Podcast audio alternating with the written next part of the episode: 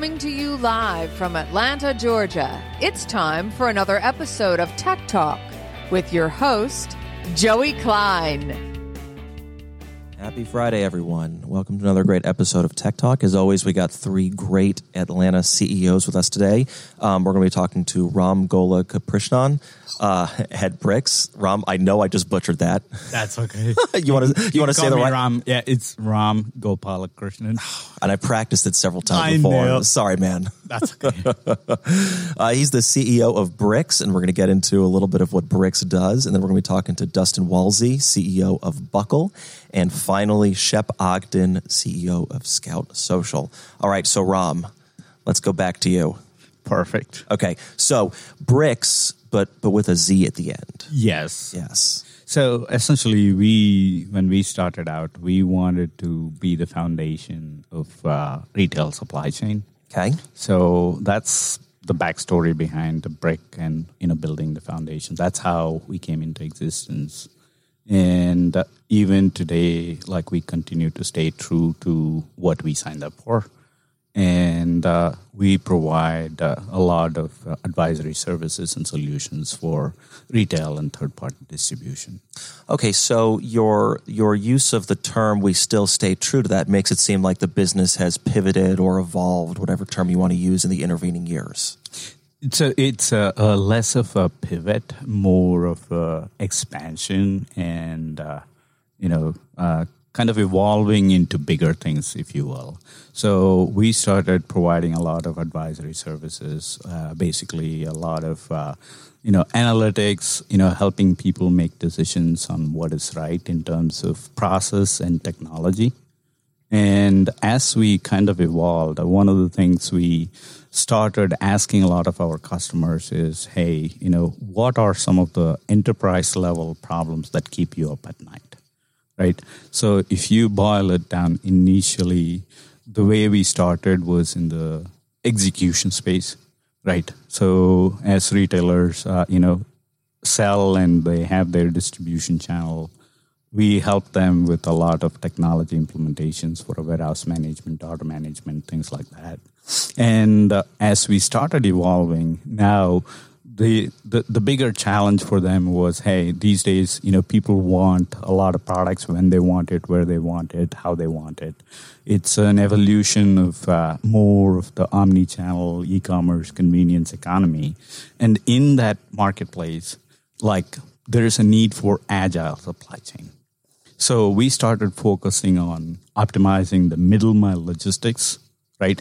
Typically, you get a lot of product that uh, gets over from overseas on a ship, and subsequently, you know, there's an act of placing that product within your network, and then there's the final mile.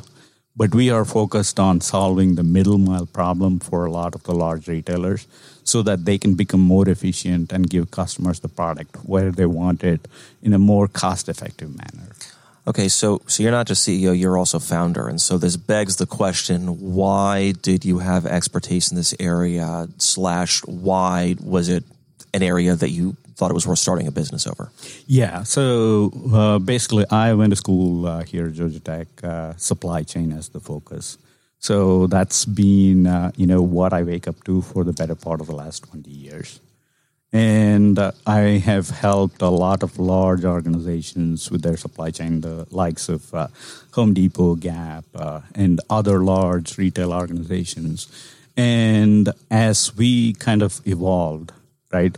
So, like the, the focus has centrally been around problem solving in supply chain and that is part of the reason why I started the business. Like I used to work for other larger organizations that were solving same similar problems, and I found the opportunity to create like a specific advisory services company for large organizations. Now we're evolving into a technology provider.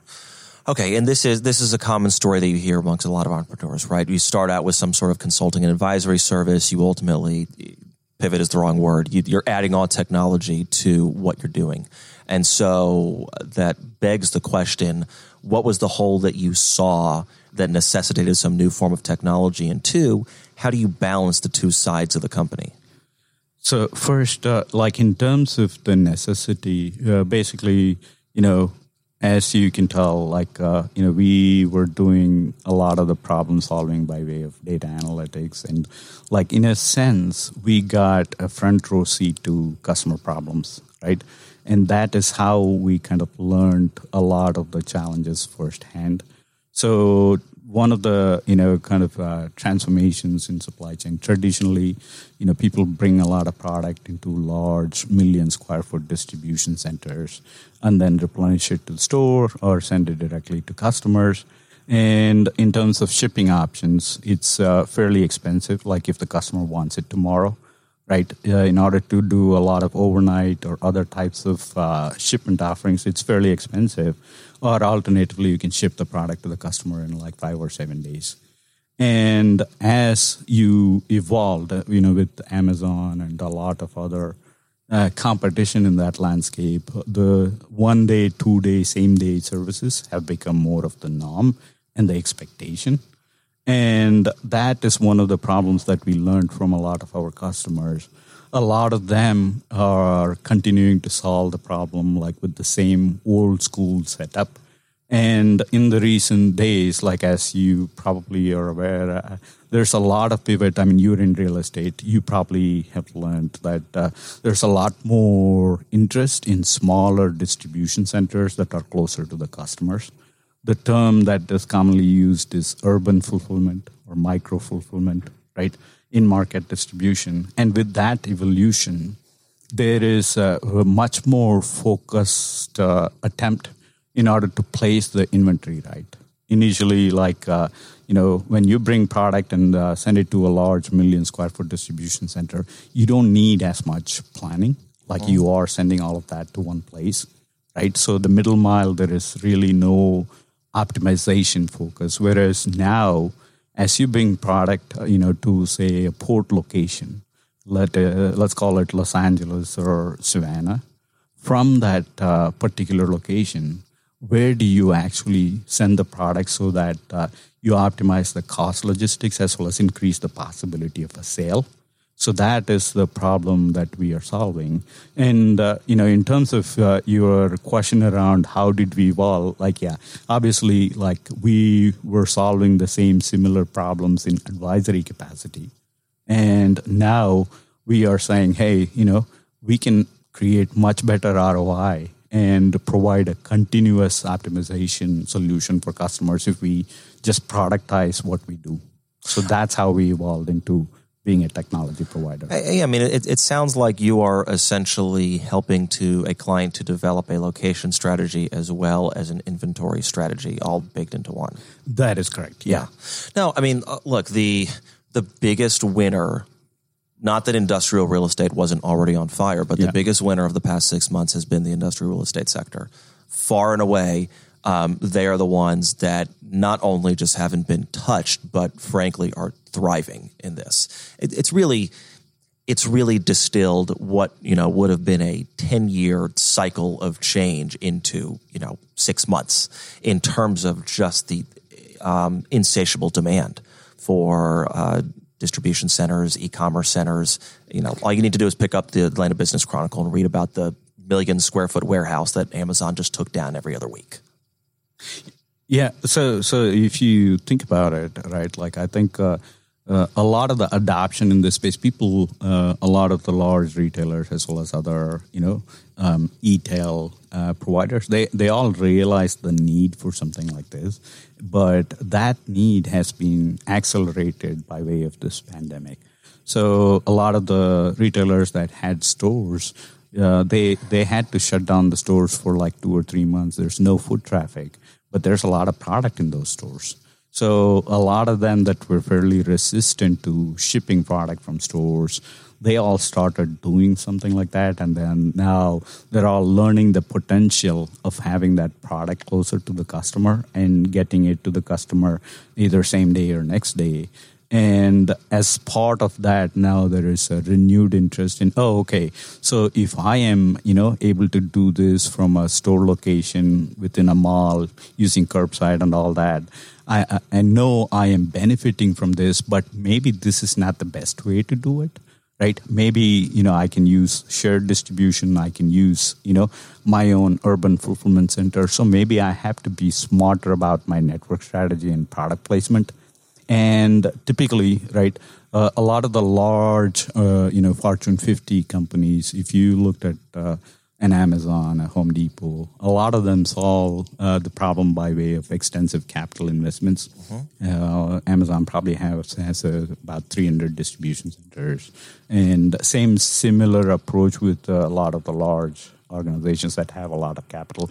But then, if you look at the rest of the retail community, that is not a viable solution for them. They cannot just keep opening distribution centers that are capital intensive. So their answer is going to be technology. So now that I know I want to do it, how do I do it? And that is where somebody like us uh, becomes very attractive.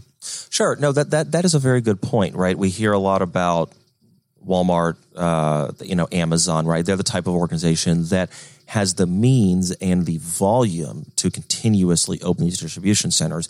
There are plenty of other retailers out there that do great business, but they can't take down a million square foot warehouse, no, you know, no, or even a half a million square foot warehouse. Um, and, and those numbers sound very big to people listening, but those are, you know, kind of the, the standard sizes that you're dealing with when you're talking about these types of organizations.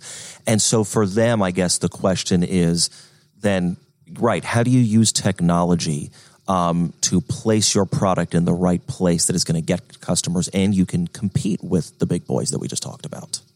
Yeah, so so uh, when I uh, even uh, look at some analogy in this space, I mean, shared economy is a thought that is you know fairly prevalent in a lot of different industries, right? Like, yeah, you have uh, things like Airbnb, and now like when you look at uh, a company like IBM, when they look at their ability to flex their workforce they look at options like Regus or Roam in order to, you know, find a balance. Okay, there are certain, you know, people that uh, have a specific responsibility that I put in a certain place, whereas I also want some flex capacity uh, to have the right people at the right place. So, so it's a similar approach to uh, the the distribution and the product placement. So when we, you know, take over a lot of the customer data we basically determine, you know, what are the opportunities for placing products, uh, you know, that are closer to the customer, uh-huh. whether it is in the form of, uh, you know, sourcing a third-party distribution location or, you know, presenting a subset of your products uh, within your stores for the same day, next day type services. So it's a it's a lot of the analytics and the continuous optimization that enables a much better full price sell through. Okay, so I'm, I'm interested to go back to the middle mile um, uh, issue that you brought up before. I think that a lot of people, you know, regardless of industry, have heard the issue of the last mile, and it can relate to, um, you know, a number of different industries, whether it's uh, you know public transit, whether it's uh, you know logistics and supply chain. Um, so in the middle mile, is the model that you're referring to more of like a hub and spoke style operation where you have some large center out, you know, in whatever, 40 miles from the city center. And then maybe you've got 50, 75,000 square feet placed strategically, you know, five to seven miles from where maybe a greater population center might live. Yeah. So, so it's a, it's a combination of, uh, you know, a lot of what you just mentioned, right? I mean, it truly depends on the product and the industry. But in a, in a lot of cases, right? Yeah, to your point, uh, you know the, the last mile is a problem that uh, so many people solve right uh, so so for example if you have a store or a distribution location that is in a 10 mile radius to the customer you have the option of using a variety of uh, services uh, like a Roadie or an Uber or even uh, Deliv. Uh, so many options that kind of present uh, the solution for the last mile but like you cannot uh, uh, guess what? Like yeah unless the product is there in that location that last mile option is not viable. Sure. Right? So your alternative is you know like a $35 overnight shipment say from indiana to atlanta or like even if you are a little further away in the 100 mile radius you still have a significant cost component So one of the opportunities, uh, you know, uh, that a lot of our customers are starting to look at is uh, just like you mentioned. Okay, hey, if I have a forward fulfillment center that supports a certain subset of or a subset of stores in an urban area, right? I can use that uh, forward fulfillment center to not only, you know, address a lot of the customer orders, but also faster replenishments to the store because now like previously i had a planned methodical execution for you know how i put product in my store and i had a methodical replenishment process. But these days you know i am using a total omni-channel approach where you know i can just take whatever product from whatever location in order to service my customer. So a lot of uh, madness is introduced into my existing methods so how do I react to that? Mm-hmm. So that's where the continuous, uh, you know, data analytics and optimization comes in. So in that uh, middle mile, going back to the middle mile reference you made, okay. So when the product is there in Savannah, like you know, is there an opportunity for me to establish a small, you know, 30, 40,000 square foot distribution center in Atlanta, one in Chicago, one in Miami? So, exploring the possibilities so that uh, you can better understand your customer base and increase customer satisfaction at the same time, increasing top line sales while also being very cognizant of the bottom line in terms of uh, what it costs to get the product to the customer. Okay, okay, that that makes sense. So, um, you know, on this show, we're we're lucky to have three founders on, um, and sometimes we sometimes we have founders, sometimes we have CEOs who have yeah. you know come in after the fact. Um, and as a founder, you're taking all of your past experience with you, and you've worked at small organizations and large organizations. And I am curious when you decided to, um, you know, begin on your own, what lessons you took from those different experiences in regards to how you shape a company and shape culture. Yeah, that, that's uh, a really good question. Like, I, I, I did not like uh, feel it was all intentional, but uh, you know, thinking back, I think there was uh, a lot of uh, thought process that went into where I am today. Um, so when I graduated from Georgia Tech, one of my first opportunities was uh, running the day-to-day operations of a small eight-person company, and I believe that's where I got my entrepreneurial spirit. And uh, subsequently, I worked for a large supply chain software organization that is where I got a lot of my consulting skills as well as uh, built my network. Then I moved on to a smaller cloud uh, WMS provider. Uh, that's where I learned the art of building software ground up. And finally, I used to be a chief architect of uh, supply chain applications for a large retailer. That's where I learned how to scale and run things in a bigger, better manner. So that's how I, you know, accumulated a lot of skills that uh, I needed in order to get to where I am today. Mm-hmm. So I'm thankful for all of those opportunities, and that's what has led me to where I am today. Okay, and um, you know, I'm I'm curious with like we're I think we're we're all sort of coming out on the other end at this point, or at least you know getting our lives back to some semblance of normality. But as a leader, you know, how have you you know dealt with your team um, and challenges that just come with our our new environment in the in the current state? Yeah, uh, honestly, like yeah, this uh, yeah, uh, go back to the March timeline. I think it was the second week of March. We were exhibiting at a large uh, supply chain show here in Atlanta called uh, Modex. And uh, towards the last uh, day of that uh, conference is when you know all of this madness uh, happened, and we were quite guarded and cautious. And thankfully, a lot of my team remained healthy. But I cannot thank them enough. The the switch from you know, uh, being in an office space to working remotely. Uh, my team, I mean, I feel like they have taken a whole lot more responsibility and ownership. And uh, I think that is part of the reason. I mean, actually, we had uh, like an all hands session uh, this morning. We do that every two weeks. And uh, when I, you know, reflect back to the time in March, there was a lot of impact. I mean, you know, a lot of smaller organizations were impacted I mean, a lot of our customers are in fashion apparel retail. Obviously, you know, there was a little bit of a slowdown, but in the middle of the pandemic, we were able to start new engagements for medical devices and cold chain. And I am also really thankful for all of the customers that continue to support us in the process, right? And yeah, the, the way I described it to my team is, I mean, you know, during that timeline, yeah, it definitely meant that it was going to be survival of the fittest, right?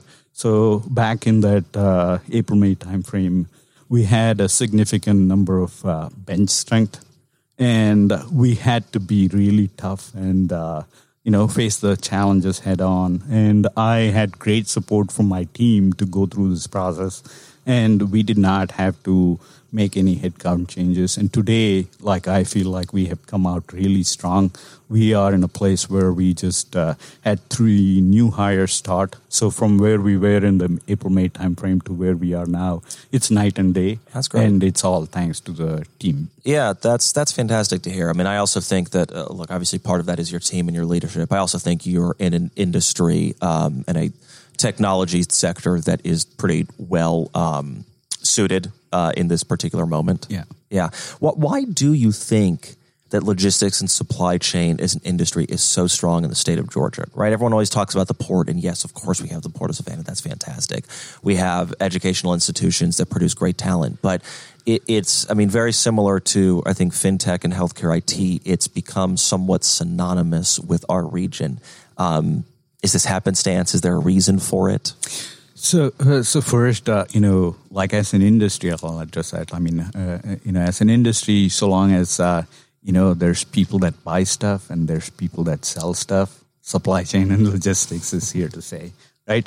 And uh, so, particularly when you talk about Georgia, I mean, I think we, yeah, particularly Atlanta. Like I call, uh, you know, Atlanta to be like the Silicon Valley of supply chain uh, primary reasons, I mean, you know, like you referenced the port, uh, you know, obviously, you know, uh, there's a good bit of cost efficiency, obviously, you know, in running distribution in the uh, southeast compared to like a west or uh, other places like that, right?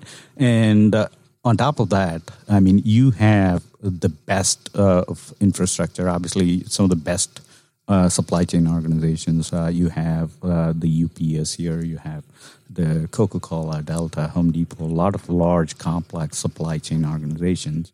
And the uh, one of the central reasons for Atlanta being very successful, uh, I believe, is also going back to the the talent pool that we are able to create because yeah a lot of that attributed to georgia tech uh, even my own organization is more a lot of georgia tech and uh, basically, because of that availability of the talent pool, uh, a lot of the supply chain technology providers have a significant presence in Atlanta. Either they were founded in Atlanta or they moved to Atlanta.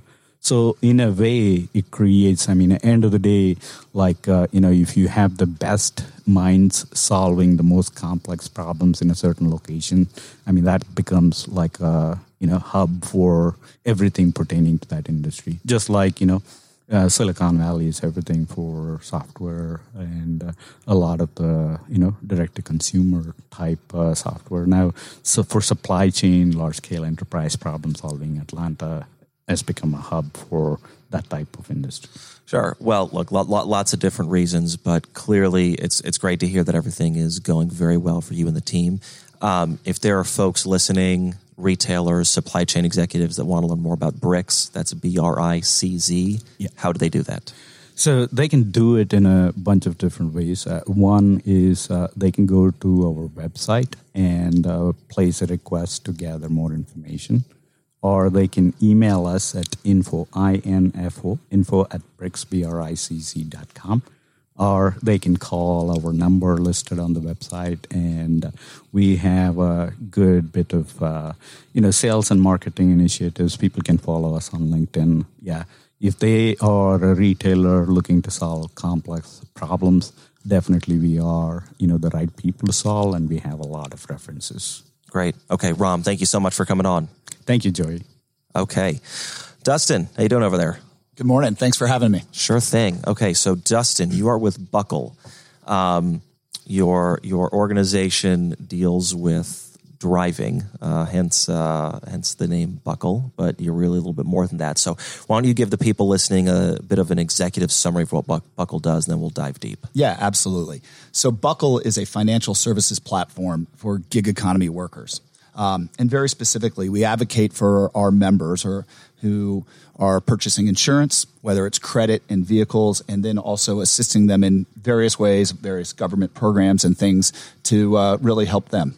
Okay, so for for the uninitiated who might not understand why there is a need for an insurance product specifically for gig workers, what's the hole in the uh, the system that necessitates your existence? Yeah, really, quite simply, in the financial services world, there's personal and there's commercial.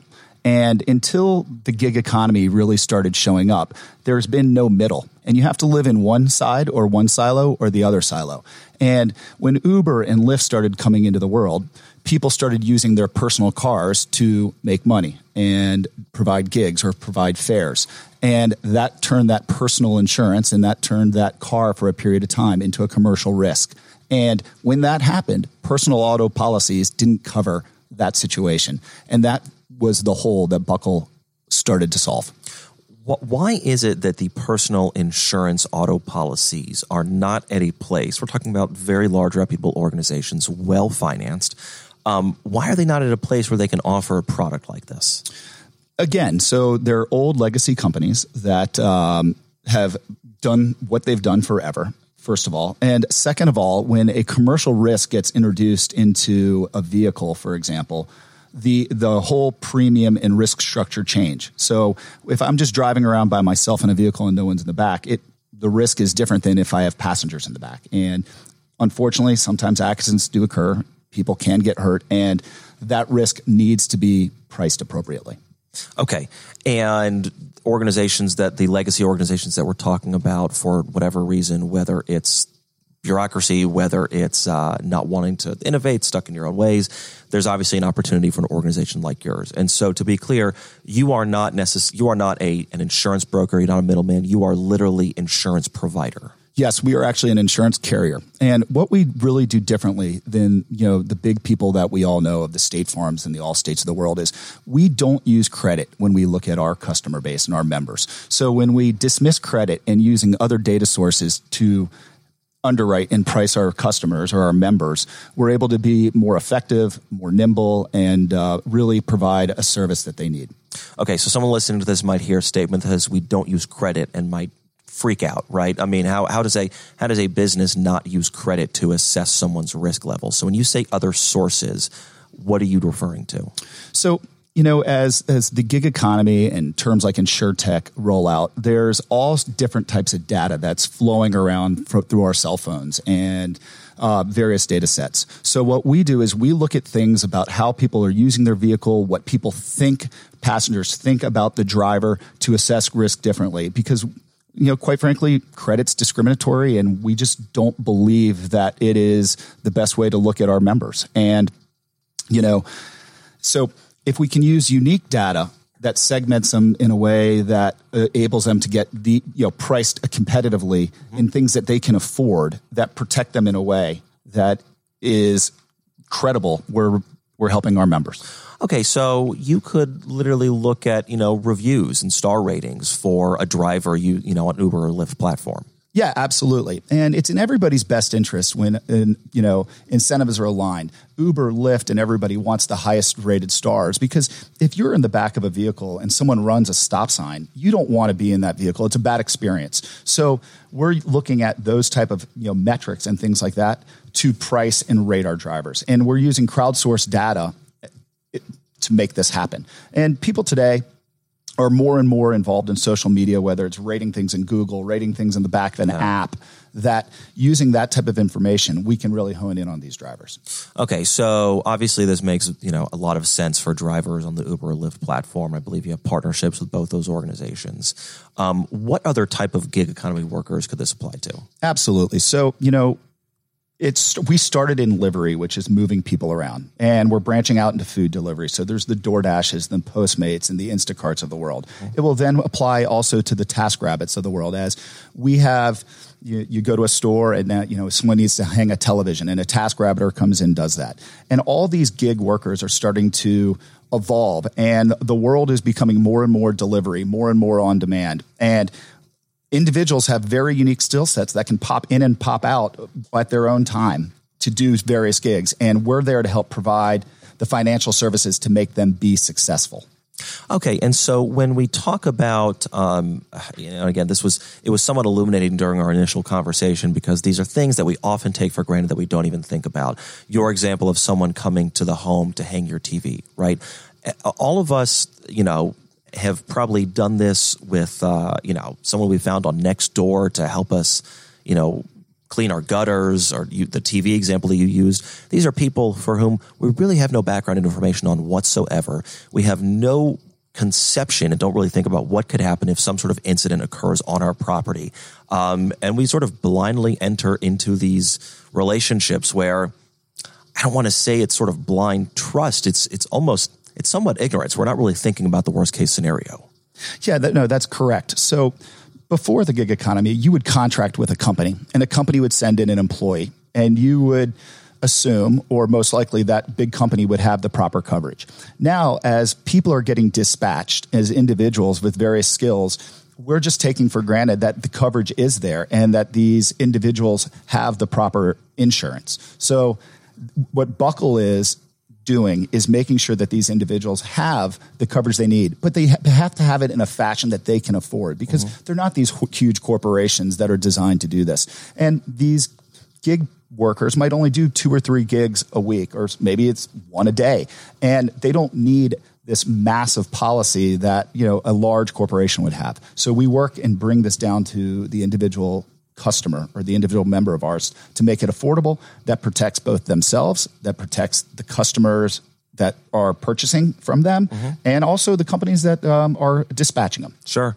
So, um, do you, do you have different types of policies for folks that maybe, let's say, they're driving full time for Uber as opposed to someone who does this, you know, a couple times a month? Is it segmented by frequency, or is it kind of a one size fits all? Yeah, in, in that example. Um, we create a policy that covers everybody. Now, there's no doubt about it that we would agree with you that the longer a car is on the road, the higher likelihood there's going to be an accident. So, time on the application is a factor of price, but we can cover someone that does one or two rides a week or someone that does it full time. Okay. Understood. So you, you've got an, an, interesting background because you've sort of come to this from both a very standard insurance background as well as a technology background. You've worked in a number of different industries that have led you to this place. Um, you're also Atlanta born and bred, so much so that your your father owned Creative Loafing. Which That's correct. For um, you know everyone listening from Atlanta hopefully uh, remembers that as like the best alternative magazine that you know we've seen in the city. So I'm just curious about your your journey um, along this path to Buckle. Yeah, I mean, first of all, you know, growing up in Atlanta is this is uh, my home, and it's after I school I came back here. So this is I'm very passionate to my city. Hopefully, my children will uh, grow up here and be the same and be sports fans. But you know, after uh, after being at Akamai and uh, traveling around the world. Um, I, I, was just looking for something new to do and uh, found the insurance space and, the, and the, very specifically insurance distribution fascinating. So I got into the insurance business, and the next thing you know, I'm insuring taxis and limousines. And Uber started in the black Uber Black space, which was commercial insurance. Um, so I started riding in the back of limousines and black cars, selling policies to drivers individually. Well, fast forward a couple years later, Uber rolls out their UberX product and it's personal auto in the Uber platform. And that was the idea that spawned Buckle is how to solve that problem. But being from Atlanta, this is one of the largest markets for, you know, quite frankly, anything. If you think about the, you know, the airport, the size of the city. So mm-hmm. it was just a really easy market to start uh, Buckle in because of the capacity of drivers around here. Well, and it really is, it's a, Atlanta is a poster child for what Uber and Lyft are trying to accomplish, right? We are a city where public transit, much to my dismay on most days, is really lacking, to put it nicely. Um, and so the ability, and, and, you know, it's not like taxis are roaming the streets and you can just hail one like you can in New York City or Chicago. Um, and so the ability to be able to get around easily without a personal vehicle to the point where you know you even hear of couples where they've you know been able to ditch a personal vehicle because of it um, to use it you know in places where you might be in a situation um, where you're drinking um, it, it's just that this is this city like i think most sunbelt cities are the exact test case of why these services exist. Well, absolutely. But I think you compound it with the airport, with the large convention base that's sure. here, that it, it, it's really a natural spot for these companies to thrive. And, it, and it's, you know, take COVID and you're seeing delivery start to take off more and more, and it's never going away. Yeah. And um, and I, and quite frankly, I think we're going to see more and more people flock to Atlanta from some of these other cities as it's just a, an easier lifestyle right now down here as well.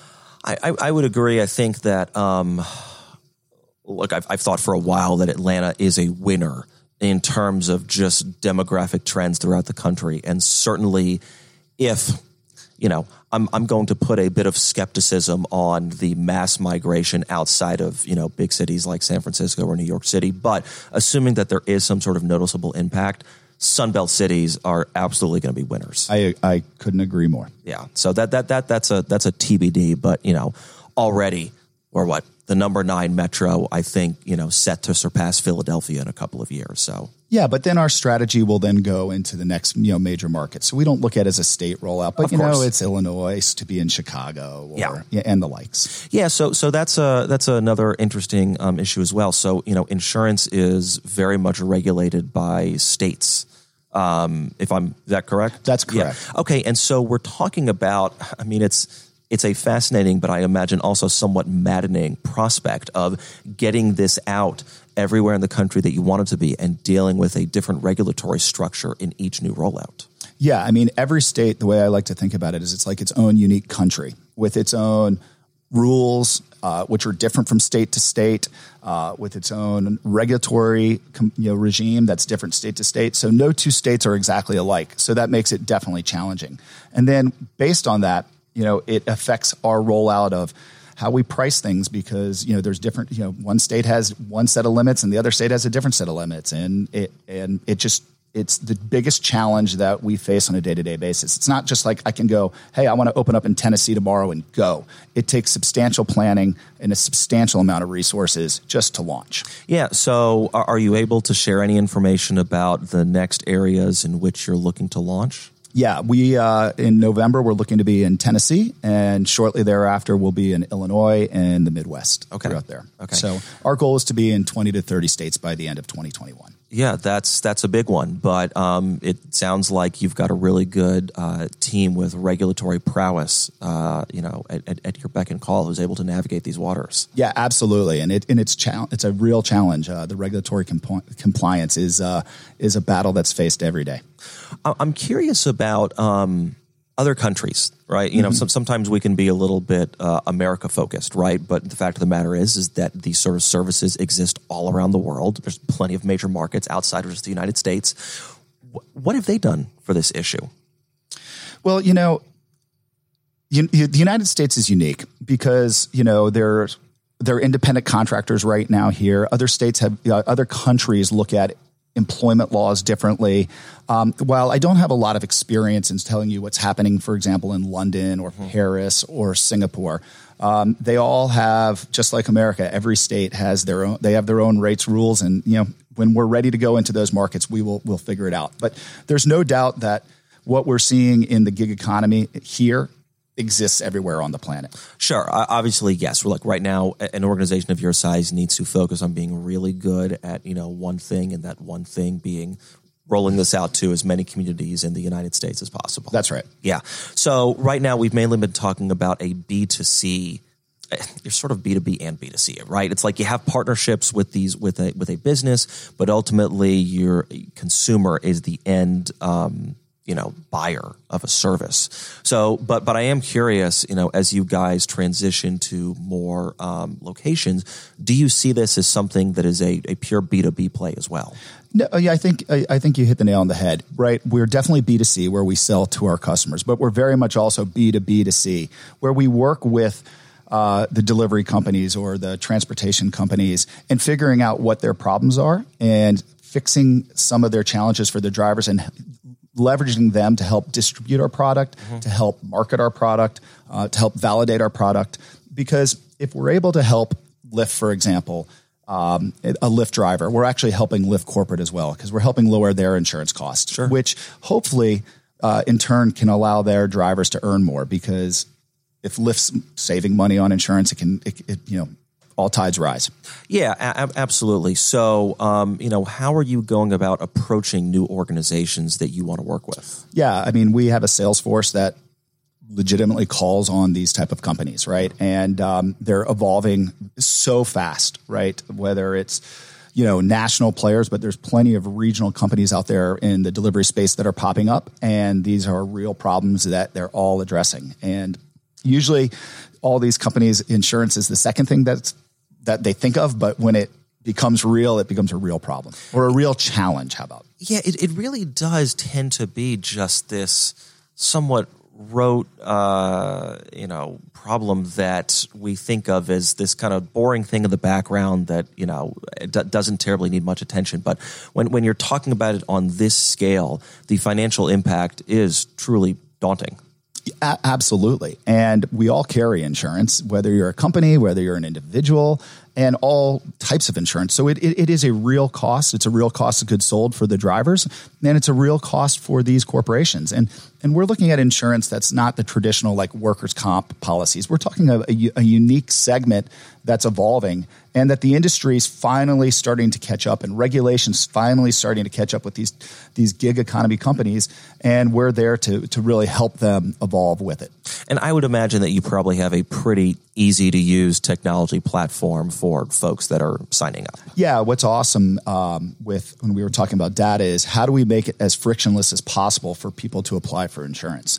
Um, and if we, you know, if you look at auto, you, you probably don't know what your VIN number is right now, but you know, a, a, delivery company does. And if we have an integration with them, you know, do you want to quote, you want to buy, it's click, click, and the data is just passing back and forth via APIs really efficiently. So where you know, if you were trying to get a quote for just some auto policy on the internet, you'd have to have all this information. We usually pretty much can do it with one click. You know, log in and boom, and yeah. here's a price.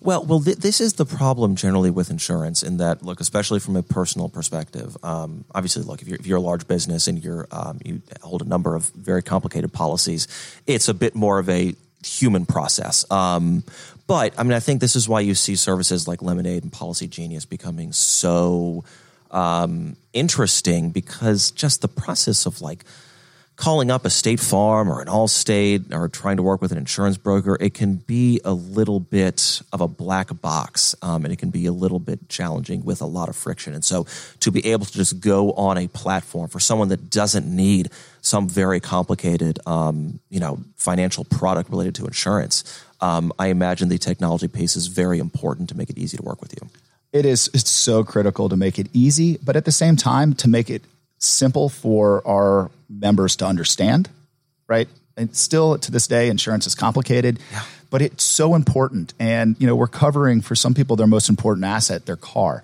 So making sure that they're a comfortable with us, b understand what they have and how it's protecting their assets.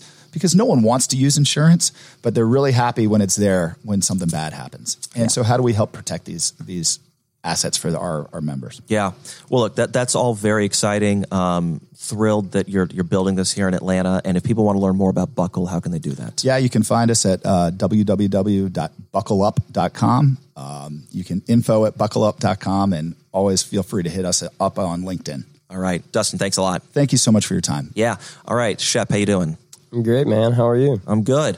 Okay, so so Shep, um, I, I, have to give everyone listening a disclaimer that in my initial conversation with you, and we're not that far apart in age, I have never felt my age more. we we, we are going to talk about um, uh, a lot of entertainment and social media concepts that um, if you're out there and you think that you're very in the know, um, I think you might be a little bit surprised. So, uh, just a disclaimer uh, f- follow along, but don't be surprised if uh, your age is showing a little bit. So, at heart, you consider yourself an entertainment company, right? Yeah, a mix between like a media and entertainment company. You know, when we first built Scout Social, we were trying to build an agency, but we very quickly realized what we were doing was we were entertaining massive audiences. So a little bit of, of a background on that is like we built and we managed the Instagram account Humor on Instagram. So Humor, you know, we like to think of as a place where people can find comedy, of course, or memes or, you know, skits that they might enjoy. Um, and so that's really like the bread and butter of like how we build this company is around concepts like that. How do we entertain people, make them laugh? Um, but then we really build our business around media. So, you know, impressions and views and how do we engage and influence an audience at massive scale. Um, and so what we've used humor to do is really build out a thousand or so different relationships with pages, you know, very similar to humor. They might be other, you know, meme pages, for example, or they might be TikTok influencers or celebrities. And what we're doing is we have kind of become like the middleman, you know, kind of like a brokerage or a network where, you know, a brand like TikTok, actually, who's a client of ours, and we'll, we'll kind of probably talk about that today because there's a lot of drama around that right now. But, you know, they'll come to us and they'll say, hey, we want to reach 200 million people, all Gen Z, younger. How can we do it? And so we're going to go take their content, mm-hmm. and it's all entertaining content. Um, that's really what what fits us well is entertaining content, and then we're going to go use our partner network. We're going to place that content, you know, in the format of memes and swipe up videos and things like that, um, to make sure that they get the scale they're looking for, they get the influence they're looking for. I, I, like that term broker. That's, I think, a very good way to understand what you're doing. So you're, you're, kind of a media broker, right? Mm-hmm. Someone is, an organization is coming to you with a target audience they want to reach. And you're basically helping them figure out through different platforms and pages how they go about reaching those people to best accomplish their goals and who they want to get in touch with. Yeah, no, that's, that's exactly right. Okay. Um, let, let, us just dive into TikTok because um, I have a lot of questions for you about it. And I think a lot of people listening do. Uh, look, I imagine that what the average person sees about TikTok is that the president doesn't like them, that there is something that TikTok has to do with China, and that might be a bad thing for the US, and that there's some sort of bidding war going on. Okay, yeah. so let's kind of illuminate exactly what why the reason that this company has gotten so much scrutiny and probably dispel some myths um, and misinformation that's out there. Yeah, you know, this is near and dear to my heart right now, um, given the fact that it is where most of our audience lies. Right, we we, we have a very large audiences on Instagram, Snapchat, and Twitter, but TikTok's been one of those that's been a client of ours for two years. Um, but also is a platform that we use very heavily to promote, you know, much of our other clients through TikTok influencers, um, you know, trends, building songs, and you know, I think one of the biggest problems with it is there's it's it's kind of just xenophobia. Honestly, it's just scared because it's another country. It is China, and I think that needs to be taken seriously because they could be they could be doing you know malpractice here with TikTok, but there's zero proof of them actually doing it. Mm-hmm. Um, so it's really become a target. You know, it's just become a target to kind of go after. And so I don't know if you saw the news this morning, but just a couple hours before this podcast today, you know, they said that it is gone as of as of Sunday. You know that the uh, the White House is making it illegal to download, um, even though there is this current you know Oracle deal being you know happening yeah. and being structured right now. Um, so we'll see what actually happens. They're not going to completely, um, I think, take away the app yet, but you're not going to be able to install it anymore while they have you know this little time period of trying to work that deal out. But yeah, both TikTok and WeChat are both under that kind of ban. That is uh, okay. So uh, we, we, we don't really get into politics on the show, so we're going sh- we're going to shy away from that. Okay, but I don't really understand how can the United States again this is this is an actor that has not really been proven to be a bad actor. Right. Okay. It's not like there have been you know espionage tactics used by the Chinese government via TikTok that are out there to be seen. So what does the White House go to uh, app you know the iTunes store and Android and basically say um, you can no longer list TikTok on your platform? That's exactly what they did today. Um, they're telling them that as of Sunday, they're not going to be able to do that. And I, you know, the thing is, the things their their basis for this is one the risk. There, you know, there could be risk that maybe they could do this, but the risk that they're seeing are built into so many other apps that are built here in America. But I, I personally, I think you know, I think these tech companies are going to fight back as well. So I think the Apples, the Googles, et cetera, because yeah. this is overstepping into just their territory. Yeah, that that what is. I don't really see a universe in which organizations the size of and which serve so many people around the world as um, you know Android phones and uh, you know Apple would actually say, "Oh, okay, U.S. government, we are going to remove this wildly popular app with no evidence from our platform." That, that's right, but they did do it in India. So India is a really interesting one where um, Really? they did that a month or two ago. I don't remember the exact date, but they did take it down the platform there whenever India banned it as a country. Um, but there was a lot more tensions between India and the Chinese government at the time. So that that was really why they did that. Clearly, we're living, in, you know, like you said, not going into politics here, but we're clearly living in a very high tense area right Yeah. now between these two countries. And so I really just think that's where it's become a target. You, you see, you know, you see this new generation Facebook essentially that is just taken its place in the young generation. I mean, it is the topic of everything. I mean, it is what's breeding culture right now. And um, that's scary to think that a potential bad actor is the one that created and built that.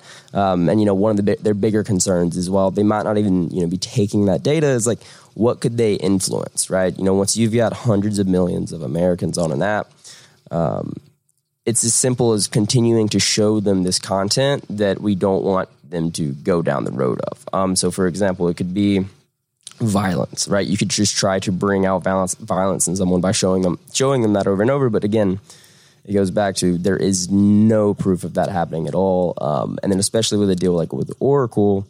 You know, we're putting the protections in place where that can't happen. But even with that, you know, being said, they're, they're scared of it. Yeah. So okay. So so what are the details of the deal with Oracle? I'm sure a lot of people have read. There are different suitors. Microsoft was involved. Walmart was involved. Mm-hmm. Oracle seems to be the winner, although no formal deal announced yet. It sounds like. So what the the government is trying to ban until some sort of form of TikTok's operations can come under the control of a U.S. corporation who can then better control. No, I, I, from what I understand, um, I, this kind of came out as I was on the way here, so I haven't got to really dive deep. But, Yeah. um, they're just saying it's going down, and they're going to give them a little bit of timeline to see if it works. And if it goes down, I, I'm assuming there's going to be a big fight there. I, I'm not sure what's going to happen. Um, the Oracle deal, it's again, I haven't dug deep enough to really give a, a- broad explanation uh, as a disclaimer, um, but it's not a typical acquisition. So they're essentially going to become like the data partner, where Walmart and those Microsoft were looking to acquire it. Um, Oracle is going to be more of the the USA tech partner, and I think that's one of the things that also you know frustrated you know the government is like, well, we'd rather just own it entirely. Yeah. All right. Let's. We, we, we want to focus on you a little bit more than this, but that it is just absolutely fascinating. Um, okay, so you, you already mentioned a number of the organizations that you work with. Okay, but what is the typical profile of you know a, a client of Scout Socials? Why are they coming to you? Yeah, so we're kind of expanding right now. So I'll kind of start where we are and then kind of where we're hoping to head. Um, most of the clients we're working with are the smaller, you know, younger companies, not necessarily smaller, but younger companies that really understand growth hacking and culture hacking, and um, and they're willing to take a risk where memes might not be typically as brand safe, where Coca Cola might not want to be, you know, on a meme page, but we're working with brands like Cameo, uh, Twitch, uh, TikTok, and then you know a lot of the different major entertainment entertainment companies. Like I, I work with most of the major record labels, for example, to promote some of the larger artists in the world, and they just understand that something I was having a having a conversation with a client of mine the other day, and it, it was all around the idea of why does this stuff work? Why why are they my clients? Why does this fit? And and it came down to you know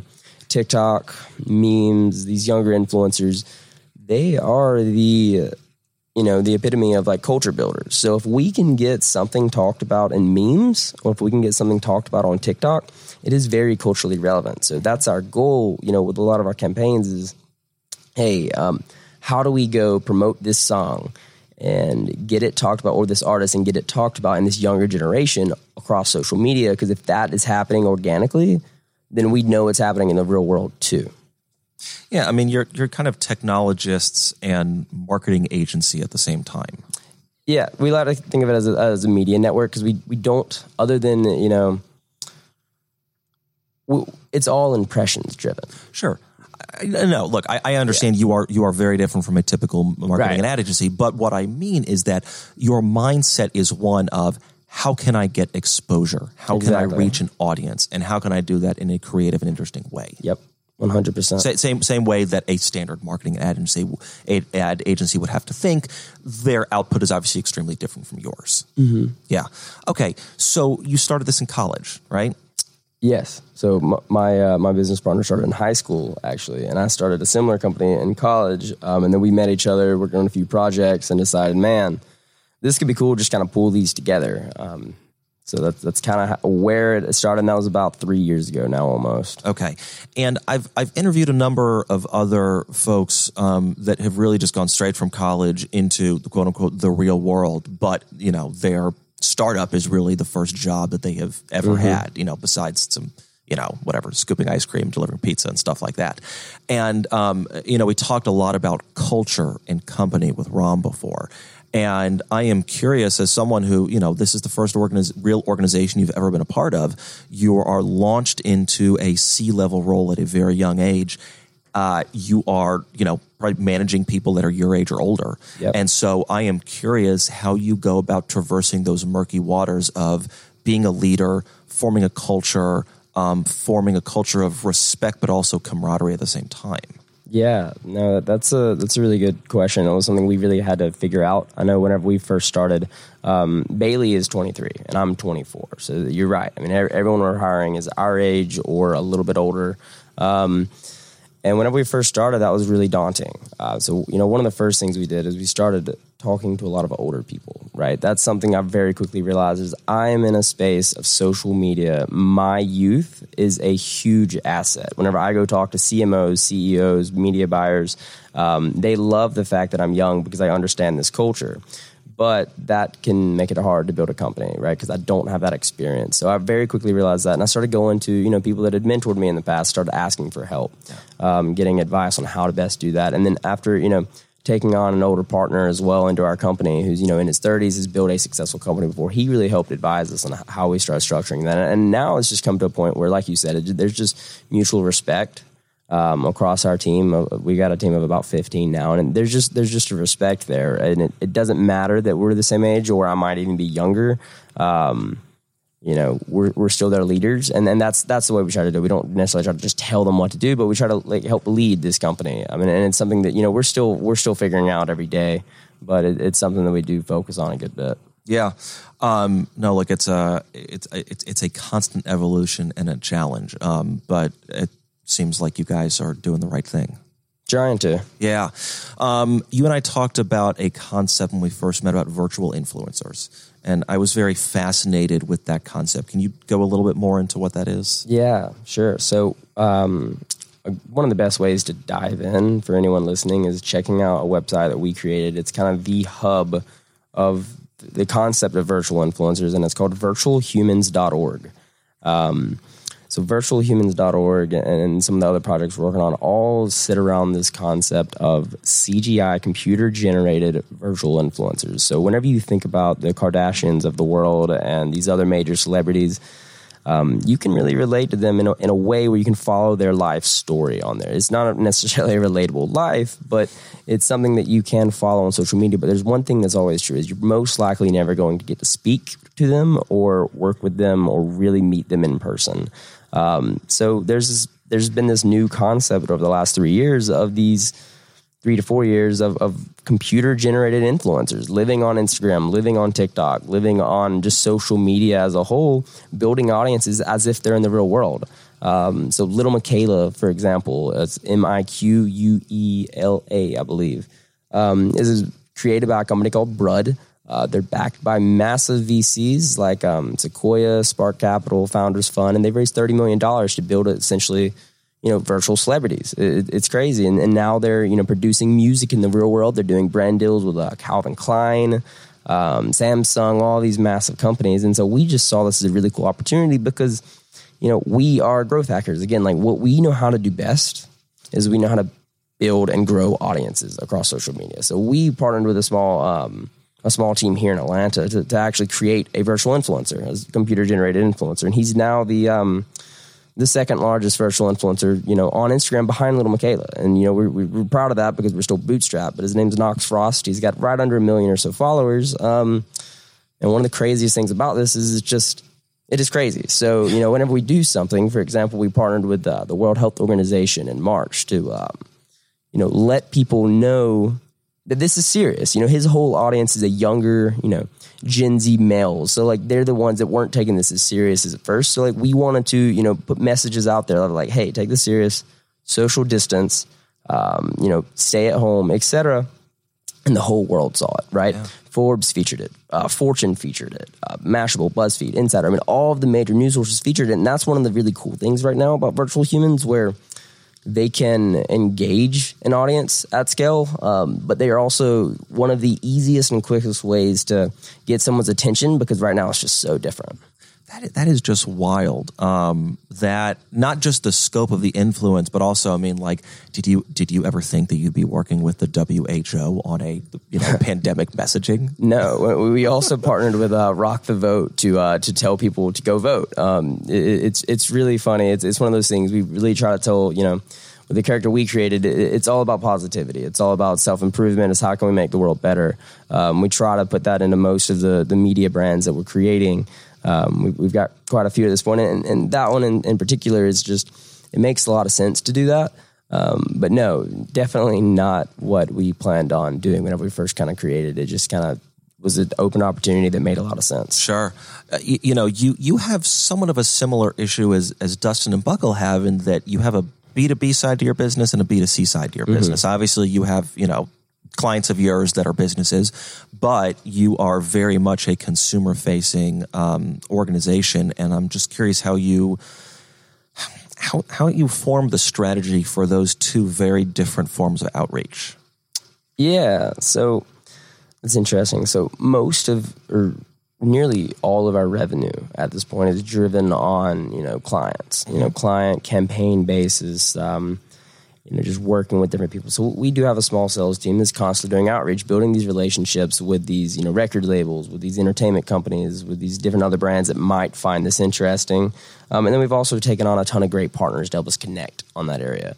Um, but one thing that we've realized is that we also have a massive audience to influence. We've got about 12 million or so followers across our media brands in house. And then we broker that, that network I was talking about, brokers about a billion or so total followers. So we're now looking to continue growing our own media because there's a lot of ways that we can monetize that directly through the consumer. Um, right now, it's it still is business driven, but you know we're excited about. We launched a show recently. Um, we call it a show, but really it's just a concept. It's a man going around, you know, interviewing people, and it's called uh, "Excuse Me What." Um, it's one of the faster growing shows on the internet. You know, launched it three, four months ago. It's got 250,000 followers on Instagram, uh, 80, 90 or so thousand followers on YouTube. But then people are also, you know, paying to watch it. Um, it's one of those ways that we don't have to, you know, work with a business to monetize that asset. Um, but then we can also, you know, plug in brand sponsorships when, when that makes sense. So it's a bit of a, a balancing act right now where we're still – really using this brokered network that we've built and then also the owned media we've built to work with brands, do campaigns. But now we're really also moving forward towards a direction of like, how do we build an asset that is super entertaining that people watch on Facebook and YouTube? Mm-hmm. And uh, Facebook and YouTube are paying us because they're plugging the ads in because that's something we haven't really been focused on yet. So, uh, is, is that kind of what your next 12 months looks like in terms of where you're really trying to focus on building this organization?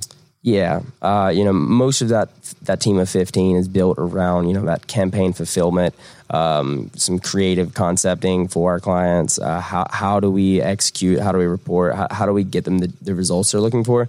And really, that's definitely I'd say the next phase. Like who we're hiring for right now, it's all like creative, you know, creative con- um, creative director type people, right? Yeah. Creative leads, and and how do we go and say, you know, we can build and grow an audience on social media faster and better and more efficiently than anyone else in the world, I believe. Um, and we've proven it a few times at this point. So, how do we take that ability or product and start plugging it into brands and you know shows and media assets that we own and create and how do we monetize those? So that that's one of my really big focuses right now is as i'm speaking to different business leaders um, you know i'm looking for you know advisory essentially. I'm, I'm, I'm, talking to a lot of different media execs and entertainment execs and influencer execs um, seeing where there's room for partnership? Do I need to go build a studio to go launch these shows, launch these media assets, or can I partner with a studio? Mm-hmm. Um, that that is definitely one of our next big phases, though.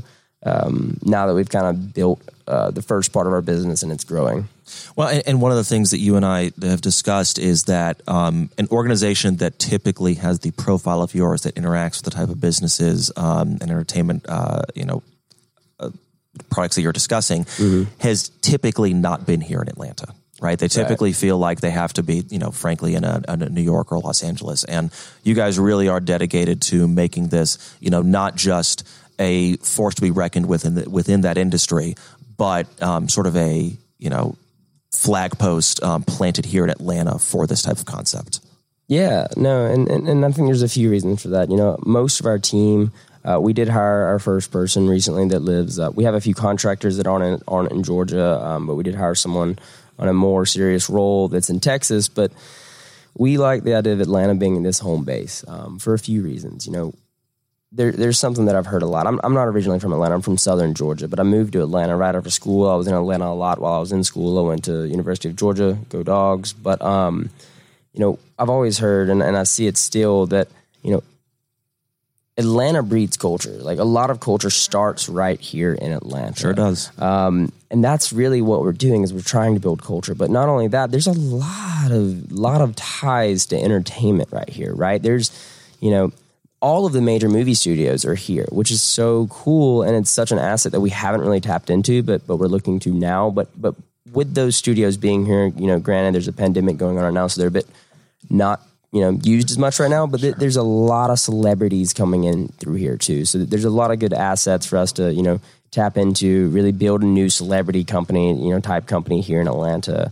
Um, but then one of the other big things is that it's kind of fun being right here in Atlanta, not in LA. All of our clients are in LA and New York mostly. Um, some some overseas, but you know, the Atlanta gives us a place to be the ones that are different, the ones that are putting our foot ground, like put foot down and, and really trying to build something right here. Where if we go to LA, you know, there's no one that doing exactly what we're doing, but there are, are you know multiple companies that are doing things that are similar.